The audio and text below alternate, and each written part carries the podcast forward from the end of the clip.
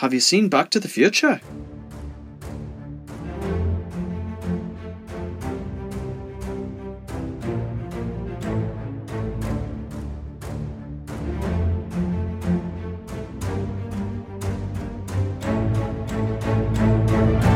Hello and welcome to another edition of the Narrative First podcast, the weekly podcast where story is always king.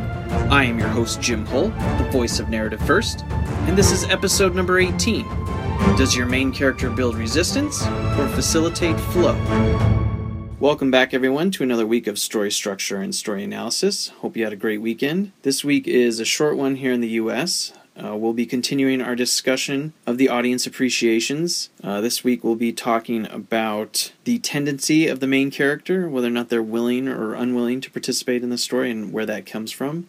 And, uh, you know, in the process of actually writing the article, I, I came up with something similar to last week, probably not as illuminating or as revelatory as last week, but still kind of an interesting take on tendency. Uh, quickly, a bit of follow-up. Uh, I went ahead and put the ThruLine Thursdays on the front page, so there'll be a random one up there each time you go to the site. Uh, you'll be able to see, you know, I've been doing it for about three months now, so there's a whole bunch up there that you can click through in case you missed one. And it just is there to help you understand how the domains of a narrative work together. You know, it's it's a big part of Dramatica, a big part to understand, but once you, you get that part, it's almost like that's eighty percent, ninety percent of the battle. Like, if you know where the through lines are of your narrative, the main character through line, the influence character through line, the relationship story, and the overall story through line, and, and what areas of conflict they focus on, then, you know, everything else is just icing on top of the cake after that. You know, you get that big part in there and you've got yourself a great, great story. I also went ahead and turned the switch on for an e-course that I've been working on over the summer. It's a nine-step email course. It's free for anybody who's interested. Uh, it's called From Logline to Treatment, and the idea is that you can start out with a two to three sentence logline or idea of some kind of story you have, and then day by day, it works every other day right now, Uh, every two days, you'll be given a new story point to kind of layer into your story. And uh, it's kind of similar to the master storyteller method that Melanie has on her site,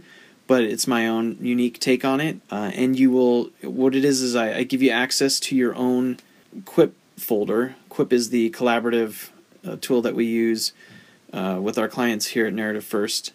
And so I'll set you up with that, and then you can just sit there and we can go back and forth. Uh, just kind of build up a, you know, a brief synopsis into what will turn into a, a pretty cool and pretty strong treatment. You know, like a one-page treatment, a, a leave behind that you can leave for somebody.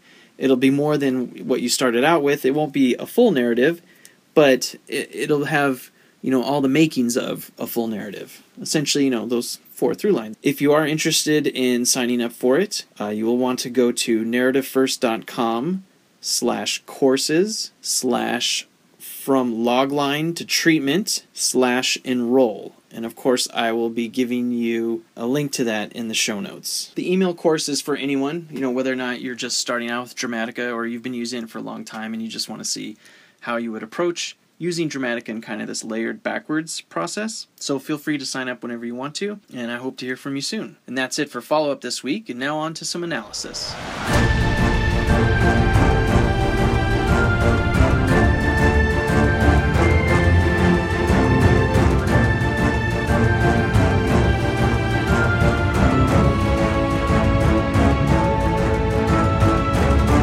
So this week I saw two films. I saw Nice Guys with Ryan Gosling and Russell Crowe, and then I saw Sing Street, which is uh, an independent film about mid-eighties Dublin uh, and this kid who is enamored with M T V videos. Have you seen Back to the Future?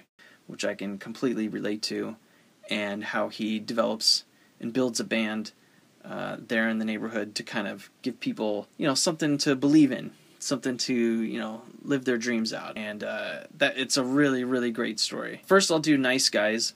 So it's really funny. It's fun to watch. The two of them are awesome together. And Shane Black, it's got, you know, great action, very funny. Uh, the narrative is not quite as functional as it probably could be. Biggest problem, of course, is deciding, you know, who the main character is. At first, it seems like it's uh, Russell Crowe's character, because there's lots about Ryan Gosling that we don't know. We don't know why he's in the house. We don't know, you know, what his little machinations are behind the scenes. But we do get an idea of, of what it's like to be uh, Russell's character and, and what he goes through. But then, about halfway through or three quarters of the way through, uh, there's this complete dream sequence where Ryan Gosling kind of loses his mind. And while it's funny, it's a bit disconcerting because now all of a sudden then we're inside his head. And then it seems like, okay, well, maybe...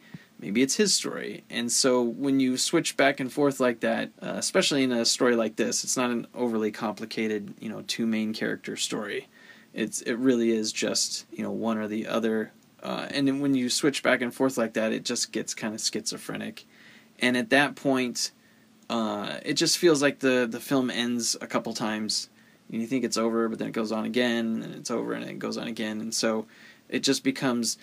basically how the, the plot will play out and how the, the bad guys will be taken down, as opposed to anything, you know, truly meaningful, uh, like Sing Street. Now, Sing Street is fantastic, and this is the first time I actually started using some of the audience appreciations that I've been working on over the last couple weeks to kind of find out where the through lines are in the story, and so I thought it might be fun to, to share that with you first. Uh, last week I talked about the difference between whether or not a film feels overwhelming or surmountable. You know, do the tasks to the characters, do they feel overwhelmed by it? You know, those, are the problems dogging them, or are they dogging the, the problems? Are they going after them? Are they surmountable? And clearly in Sing Street, it's surmountable. You never get this feeling like, you know, while it, the economic condition in Ireland is not the greatest, it's not something that's overwhelming, something that can't be handled.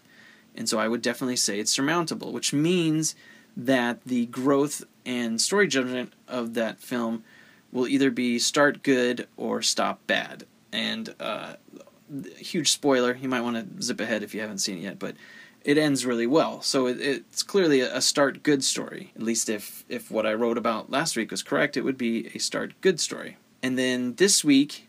Uh, we'll get into it more, but essentially whether or not the main character is unwilling or willing, I actually have better understanding of that, but I don't want to quite get into it right now. I don't want to spoil the article this week, but I would say definitely he's a willing character, which would make him a doer in an action story for sure. So a doer in an action story is, is someone who's willing to participate in the, the story's events, and there's a whole explanation to that, which I will get into in a little while. But so far we have uh, doer in an action story and start good. And if you know how the through lines work in Dramatica, you know that a start relationship means the overall story will be in a dependent relationship with the main character through line. So what does that mean? So most of Dramatica is based on uh, the dynamic pairs. So everything that's diagonally across from each other in the structural chart has the greatest potential for conflict, you know, either positive or negative conflict. And that's, you know, that's what it's based on, because it's it's kind of a linear mindset, a, a male mental sex approach to things where it's, you know, either this one or that one. It's all about the separateness between things. And so the diagonals are the most important. But you also, in each quad, you have uh, two other relationships. You actually have three others, but we're just going to talk about the other two relationships. And one... pair is the companion pair, and another one is called the dependent pair. And the companion pair are the horizontal ones, and they're kind of like the most similar. And then the dependent pairs are the ones that are the most different. So uh, if you think of the the genre or domain level, you have situation, activity, uh, psychology or manner of thinking, and fixed attitude. Situation and fixed attitude, those are dynamic pairs. Those are diagonally across. And activities and manner of thinking, those are dynamic pairs, and those are diagonally across. So the situation and activity pairing is one where they're right next to each other, and they're companion pairs, and those are ones that are most similar. So you have an external situation and an external activity. And at the domain level, those feel the most similar, because sometimes it's hard to tell. Ask anybody who's writing a novel or any kind of story with Dramatica, sometimes it's hard to tell the difference between Uh, a problem with an external situation or a problem with an external activity. Sometimes it's really difficult to determine the two. Likewise with a fixed attitude or a manner of thinking. It's like, we're, well, what's the difference between a fixed attitude and a manner of thinking? Those are companion pairs. As opposed to a dependent pair, which has the situation and psychology or manner of thinking through lines in a pairing, or the activity and fixed attitude pairing as a dependent relationship. And those have the you know, broadest range. I mean, you have an external situation and an internal process. It's kind of hard to understand how those two fit together. Or you have an external process and an internal state, an internal fixed state of mind. And those are called dependent pairs. And when it comes to the main character's growth, when it comes to whether or not they need to grow by, you know, stopping something, by dropping some, you know, bad characteristic, whether within themselves or outside in the environment, or whether or not the focus is on what's there, what's lacking, you know, what they need to start doing, that will tell you how the overall story through line relates to the main character through line. So even if you don't have the software, you can do this in your head. So if it's a stop story, if it's something they have to get rid of, then the overall story and the main character story through line will be in a companion pairing. They'll be right next to each other horizontally. If it's a start story, then that means they'll be in a dependent relationship, and which is a vertical relationship. So going back to Sing Street, we know that it's start good, and we know that he's a doer in an action story. So that means either he is in an overall situation and he's working towards um, a psychology overall story, or he's in uh, activity and he's trying to work towards a fixed attitude mindset. I can tell you the latter is completely not it. I mean, he's most definitely a doer in a situation. He's completely defined by who he is, how much money he has, uh, the shoes he wears to school, uh, his looks, and you know the that would put the overall story in psychology, which is interesting to me because usually I would probably vacillate between activity or uh, psychology for the overall story because you know, there's a lot going on. There's a lot of manipulation going on within the relationships, but then there's also you know they're participating in making videos and you know, getting beat up by bullies at school and all, all that typical stuff. But with this new understanding of the appreciations, knowing that it's a very surmountable uh, task that he's dealing with, it's really clear to me that it's start good. It has to be. And, and when I went through the entire story form, it actually played out that was perfect. So putting him in main character through line of situation and the overall story in psychology, that would put his influence character in fixed attitude because that's always diagonally across from the main character through line. And it would put the relationship story in activities. There are is kind of a handoff between his brother and the girlfriend that he's looking for, the model, as far as who the influence character is. And both of them end up uh, changing at the end of the story. And he's most definitely a steadfast character. And it'll be interesting to see next week, the audience appreciation, because that involves the main character resolve, how that will play out. Uh, maybe I'll find something else that will help define this better. But it's just interesting that the audience appreciations can actually help you get the dynamic questions or get the dynamic story points within a narrative just by looking at how an audience appreciates what's going on within a story. And I'll be making this a future story forming series for Sing Street because it, it does have a really strong story form. And I'll go through and show exactly how I was able to come up with the story points just by using these audience appreciations and figuring out the dynamic questions.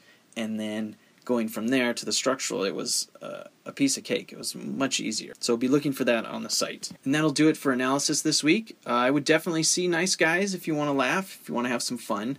Uh, the narrative breaks down towards the end because of the dual main character through lines. Uh, there is some resolve in there, but you know, without knowing whose shoes you're supposed to be in, it becomes a very schizophrenic experience. But I would definitely check out Sing Street. It's very positive, very uplifting, great story form, great acting, and if you enjoy eighties music like you should, it's a fantastic film.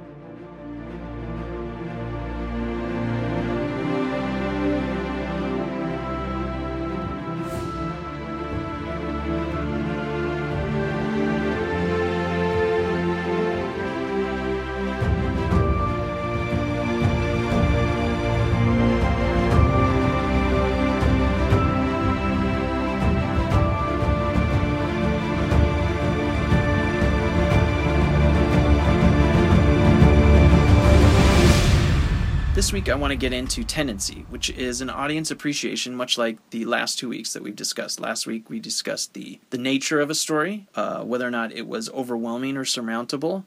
And the week before that we discussed audience reach, which, you know, by a combination of the story limit and the main character's mental sex or problem-solving style, you can actually determine what kind of audience will show up. And the interesting thing is, which is, you know, basically what I just did in the analysis of Sing Street, is you can work backwards. So if you just put yourself in the shoes of the audience and you think, well, okay, was were things surmountable or were they overwhelming?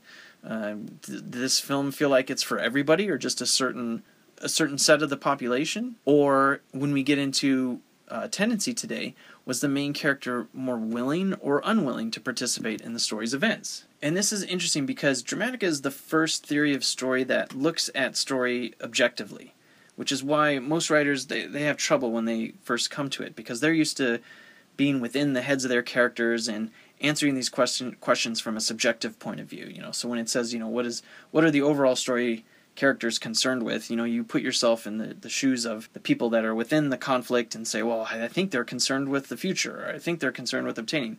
But really, it's what the author sees as being what the characters are concerned with, which might seem, well, what's the difference? And the difference is, is you're kind of holding the story in your hands. It's this, like, entity, this object. It's actually, if you think of it like a little tiny mind that you're holding in your hands, and you're looking at it and seeing which synapses are firing off and which uh, processes are being codified. That's what a story really is. And Dramatica gives you a chance to be actually outside of the story mind and look into it to see what's actually going on there and creating problems. The problem with being within the story, within more subjective paradigms of story like the hero's journey or Save the Cat or anything like that, is by virtue of its definition, subjectivity carries with it blind spots. Uh, you know, the, the only way you have motivation to participate in, in what you do is because there's something that you're blind to. That's the meaning of a subjective experience.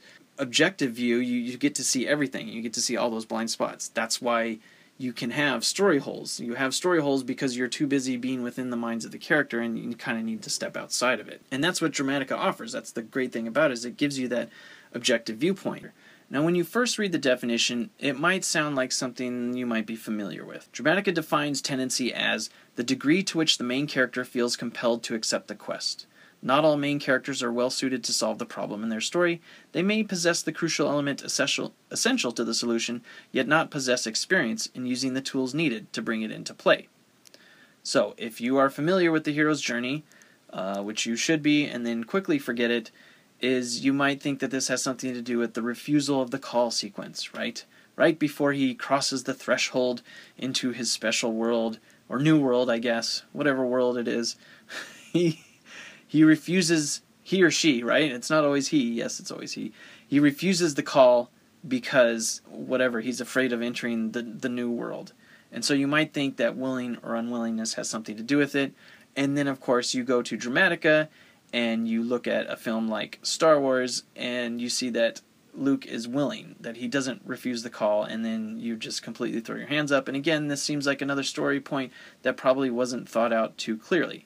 Now, I don't think this is as bad as last week with the positive feel and negative feel, but I do feel like there might be a better way to look at this, which we'll get into, that I discovered while I was actually writing this. What it comes down to is the main character's drive to participate lies in a combination of the character's preference to solve problems and the specific type of plot points that drive a story forward. So for those of you familiar with Dramatica, tendency is a combination of the main character's approach juxtaposed against the story driver of a story. So let's first look at the main character's approach. Some main characters prefer to solve problems externally first, while others prefer to change themselves internally first. Now, main characters can do both. They can solve problems externally and they can change themselves, but each of them will have a preference for one or the other. Now, why is that? Well, the reason for it is, is when we have our own personal issues, when we, you know, sense a problem, or basically we create a problem, it automatically creates a solution, right? Just the same way that black doesn't exist without white, problems don't exist without solutions. So once you identify where a problem is, you also identify where that solution is as well. So if you feel like you have an external problem, you'll see an external solution as the answer to that problem. And likewise with an internal problem, you'll see an internal solution as, as a means to solving that. Take for instance like William Wallace, Mel Gibson in Braveheart, right? There's not uh, a whole lot of considering going on there, right? There's a lack of action on people's parts, and so he's going to take action. No amount of internal changing is, is going to change that. Or you could look at uh, Trey, the Cuba Gooding Junior character in Boys in the Hood, or Ned in Body Heat. Uh, one wants to get out and one wants to get in, and you know that requires a, a physical external approach. You can't solve either of those problems by an internal approach. And that's why those characters would be considered doers in Dramatica, because their preference is to act first and think later. But that's only in regards to their personal problem, which we'll get into in a little bit. Contrast this with somebody like Mark Zuckerberg in The Social Network, or Todd Anderson, which is the Ethan Hawke character in Dead Poets Society. Okay, when it comes to a deposition, you know, surviving that, or trying to hide your shyness from, you know, your elite boarding school, a a beer approach is much more effective. I mean, you you know your problem is an internal problem, and so you double down on, you know, your charisma or hiding behind that mask of shyness, you know, kind of changing yourself and adopting yourself to everybody else so you don't have to put yourself out there. That is a beer's approach, and that's why Mark Zuckerberg with the Jesse Eisenberg character and Todd Anderson in Dead Poets Society, that's why they're considered beers. Now, I said this is in regards to their personal problem.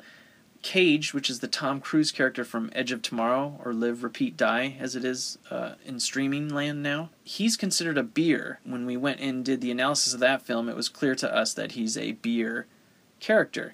What that means is his personal issues, which in this story was, you know, what people think of him and, you know, their appraisals of him and whether or not he, he can accept that, that kind of thing, that's his personal issue and his personal problem. Seeing that as his, where his problem is, his first approach is to be and change himself. That doesn't mean that as the protagonist in the objective story, he's not going out there and actually taking action, which is what the overall story required.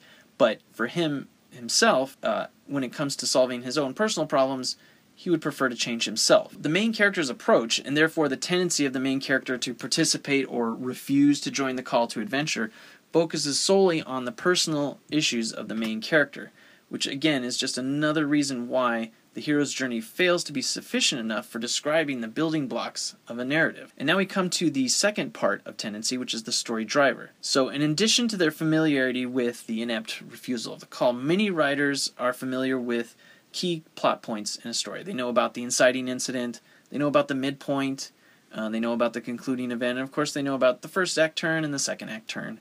And that neatly divides a narrative into four sections, or four acts. So most people understand this. All professional writers get this. And, you know, whether or not you believe it or not, it seems like, you know, if I'm able to find that first act turn and that second act turn, I can actually finish this story in time and get it under deadline. But what they probably don't all realize is the fact that all of these plot points are always of the same type. They're either all actions or they're all decisions. And those actions or decisions force the other thing. So they're either all actions that force decisions to be made, or they're all decisions that force actions to be made. And again, why is that? Well, if you look at a story as this little mind that you hold in your hand, you'll see it as a single human mind trying to solve an inequity. And so this model, while it could be exploded out into two hours or a six hundred page novel, really theoretically just happens in an instance. You know, it's just one firing of the synapses, and how do we go about either problem solving or, or justifying that problem away? And this is why story drivers fall into either all actions or all decisions, because a story mind models resolution of a specific external or internal conflict. I mean, stories can have both, but when it comes to the model of the story mind, it's actually just modeling one or the other. While the mind experiences several billion internal and external narratives a day, a single narrative can only model one or the other. That is why when you look at Short Term twelve, Pitch Perfect, Inside Out, and Big, all those require action to push their narrative forward. When it comes to troubled teens, you know, whether it's inside a facility in Short Term twelve, a singing competition in Pitch Perfect, or, you know, being trapped in an adult body, as in Big, it requires external action to accomplish anything. Even in Inside Out, working through the internal workings of a teenage mind calls for joy and sadness to engage in physical activity. They have to kind of get back to headquarters up there at the top. If they tried to think their way through it, Uh, you know, Riley would have had a complete psychological breakdown. But action is not the only way to work through a narrative, which is interesting because the story driver used to be called story work. So it's the work that the mind has to go through in order to resolve the conflict at hand. Sometimes the narrative potential of a story slowly diminishes as actions continue to be taken until someone comes along and makes a major decision and the conflict starts up again. A perfect example of this is Field of Dreams. So deciding to undercut his crops, then deciding to leave with a crazed gunman, deciding to leave the dream world to help a choking kid, and finally deciding to follow ghosts into a cornfield, the major plot points of Field of Dreams resuscitates the narrative drive from one act to the next. It's decisions that keep it happening. So the decision to cut the crops creates all kinds of actions. The brother-in-law coming over and trying to talk him out of it. All these things, until finally that final decision not to sell basically wraps all things up. Same thing with Crazy Stupid Love with Steve Carell. You know, usually a narrative that's focused on divorce focuses on the actions that force decisions to be made. You know, there's usually some illicit actions going on, and then that forces someone to make the decision to leave. Here, there wasn't anything like that. It was the decision to leave that forces all kinds of other actions. In order to work his way through the process, he must decide how to dress, decide who to date, and ultimately decide whether or not to hold out for the one that he loves. That's what actually ends the narrative. Turns out a narrative initiated by a decision requires a decision to wrap it all up. When you juxtapose the main character's personal preference for solving problems with the work required to drive a narrative forward towards resolution, you find two categories of main characters: those willing to do the work necessary and those unwilling to do the work necessary. Doers are more willing to participate in an action-driven story, beers are more willing to participate in a decision-driven story, and conversely, doers are unwilling to participate in a decision-driven story, and beers are unwilling to participate in an action-driven story. At least that's how Dramatica positions the tendency story point. So while Luke certainly refuses the call in the classic hero's journey, he absolutely is willing to take the action needed. And that's because his personal issues lie in the external situation. He's on one side of the galaxy, and all his buddies are on the other having fun, and that's why he whines, because he wants to get out of there. The only way to get out of there is to take action. So to overcome his own personal problems, he has to take action, which is great, because in order to blow up the Death Star and fight everybody, you're going to have to take a lot of action. So that works great. He's very willing to participate. Same thing with Woody in Toy Story. You know, he, all he wants to do is play with his best friend. That's an activity. That's an action that needs to be taken. And, you know, when they get lost to get back home, they've got to actually engage in actions to get back home. So he's very willing to participate. Same thing with Clarice in Silence of the Lambs. She just wants to save those screaming lambs, which is so coincidental that her job requires her to save lambs. And so it works out perfect. She's very willing to participate in the story. Likewise, when it comes to decision stories, you know, often living under oppression often requires one to adapt themselves to the environment. You know, taking action, especially when you have an oppressive state situation, usually doesn't end up too well for you. And two foreign films, uh, The Lives of Others and The Counterfeiters, both feature decision-driven stories and beer main characters. They've found a way to participate because of their own personal problems that they're dealing with. You know, Weasler in Lives of Others, he suffers from very low opinion of himself and can adapt himself to kind of, you know, be able to do the job that he does. While Solomon in The Counterfeiters, you know, he suffers from a psychology just bent on survival. It doesn't matter who he manipulates or what he has to do, that's how he gets by. And those internal techniques, that's what he needs to be able to survive in the concentration camp. But it's when we turn to our the examples of unwilling main characters that the concept of tendency starts to break down. You know, if you look and you put in uh, doers in decision stories, two examples you get are Doctor Richard Kimble, Harrison Ford from The Fugitive, and you get Jake Gittes, Jack Nicholson from Chinatown. Now, I wouldn't really call Doctor Richard Kimble unwilling to participate in the story's events. He seems very willing to prove his innocence. And same thing with Jake Gittes. You know, he, he might not love being, you know, cut, but he's trying to figure things out. He seems willing to participate, you know, whatever it takes. So those don't sound correct. And same thing with Trey from Boys in the Hood. He seems willing. And Lester from American Beauty, Kevin Spacey character, he seems very willing. I mean, he's not, he doesn't want to work, but he certainly is, you know, motivated to do stuff. And what about Rocky Balboa? He's considered an unwilling character in the first Rocky. And this is the problem I ran into when I started to write the article. I was all prepared to defend willing and unwilling, but when I hit unwilling, it just didn't sound right to me. And it was even worse when I tried beers and action stories. Chris Kyle, which is Bradley Cooper from American Sniper, is not an unwilling character. I mean, if there ever was a more willing character, he would be it. Or Becca from Pitch Perfect, you know, the Anna Kendrick character, she wants to participate in the singing competition, but, you know, when I really thought about it, she was definitely resistant to the narrative. And that's when I started to think maybe it's not willing or unwilling. Maybe there's something about the energy of the current that runs through a dramatic circuit of a story, which is what is actually being seen here. And that's when I came up with the idea of replacing these with resistance and flow, or resistant and flow. So remember earlier I was talking about a complete narrative as a model of a single human mind trying to solve a problem, right?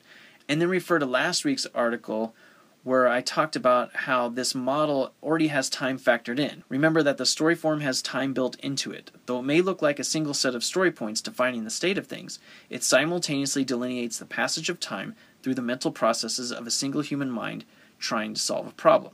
So when we're reading the tendency of the main character, what the audience is really seeing is the resistance or flow of the main character's personal issues within the dramatic circuit of the narrative. Some main characters gum up the works with their personal problems, while others help facilitate the flow of conflict resolution. You know, you just have to think of it like a dramatic circuit. Those four through lines, the main character, overall story, influence character, and relationship story through line, they all work as potential, resistance, current, and outcome or power. And you're creating a circuit there. And the question is, is the main character circuitry, but that part of the circuitry, is is it clogging things up? Is he creating more resistance, he or she creating more resistance? Or is it facilitating more flow through the narrative? Is it actually helping things out? And I think that works better than willing or unwilling. Because when you look at Doctor Richard Kimble or Jake Gittes, you can definitely see them hampering the flow of things. You can see them building up resistance. You know, Kimble's constant need to prove his innocence is kind of like, ugh, it's just kind of messing things up. And Gittes is always getting into trouble by sticking his nose literally in places it shouldn't be, right? So you can see him, his their personal issues are kind of building up resistance to the flow of narrative. Same thing with Chris Kyle in American Sniper, uh, the Tom Cruise character in Edge of Tomorrow, and even Jason Bourne in the original Bourne Identity. You know, their personal issues are what is creating blockage within the respective stories. And that's why it's so important, you know, why each main character, there's a reason why they're the main character in the story, because they're essential to the dramatic circuitry of that narrative. So with resistance and flow in mind, you can look back and see Woody and Clarice, you know, you can see them, and even, you know, same thing with Weasler, Sorwich, and Skywalker, they're facilitating flow, and their narratives surge smoothly because the way they had grown accustomed to dealing with their own personal problems. That's why the narrative flowed so well, because their personal problems facilitated a surge in that current. And I think this might be a better way to look at tendency. And looking back at Sing Street now, uh, you know, instead of willing or unwilling, sure, he was willing to participate, and that definition works out well. But most definitely, he facilitated so much flow in that story, facilitated so much flow in the narrative, that I would definitely put him in that position. Definitely a doer in an action story. I mean, he made everything happen because that was his way of getting out of the unique situation that he was in. So more than just refusing a call, a main character's unwillingness to participate in a narrative results in a greater resistance and dramatic buildup to any potential conflict. Conversely, a willingness to do what is needed facilitates flow and circulation of that potential. So when it comes to defining the dynamic story points within your story, just think, does the main character's personal problems, do they build up a resistance to the narrative drive of your story, or do they facilitate the flow? Do they allow things to move smoothly through that narrative? That's it for this week. Thank you so much for listening. Uh, once again, if you have any questions, feel free to call in on the Narrative First podcast line. You just go to narrativefirst.com slash podcasts. You'll see a button there on the right. Leave a message, and I will put you on the air. If you're interested in learning more, be sure to check out that free email course, and of course, look to the show notes for that link. Have a great week, and we will see you next time.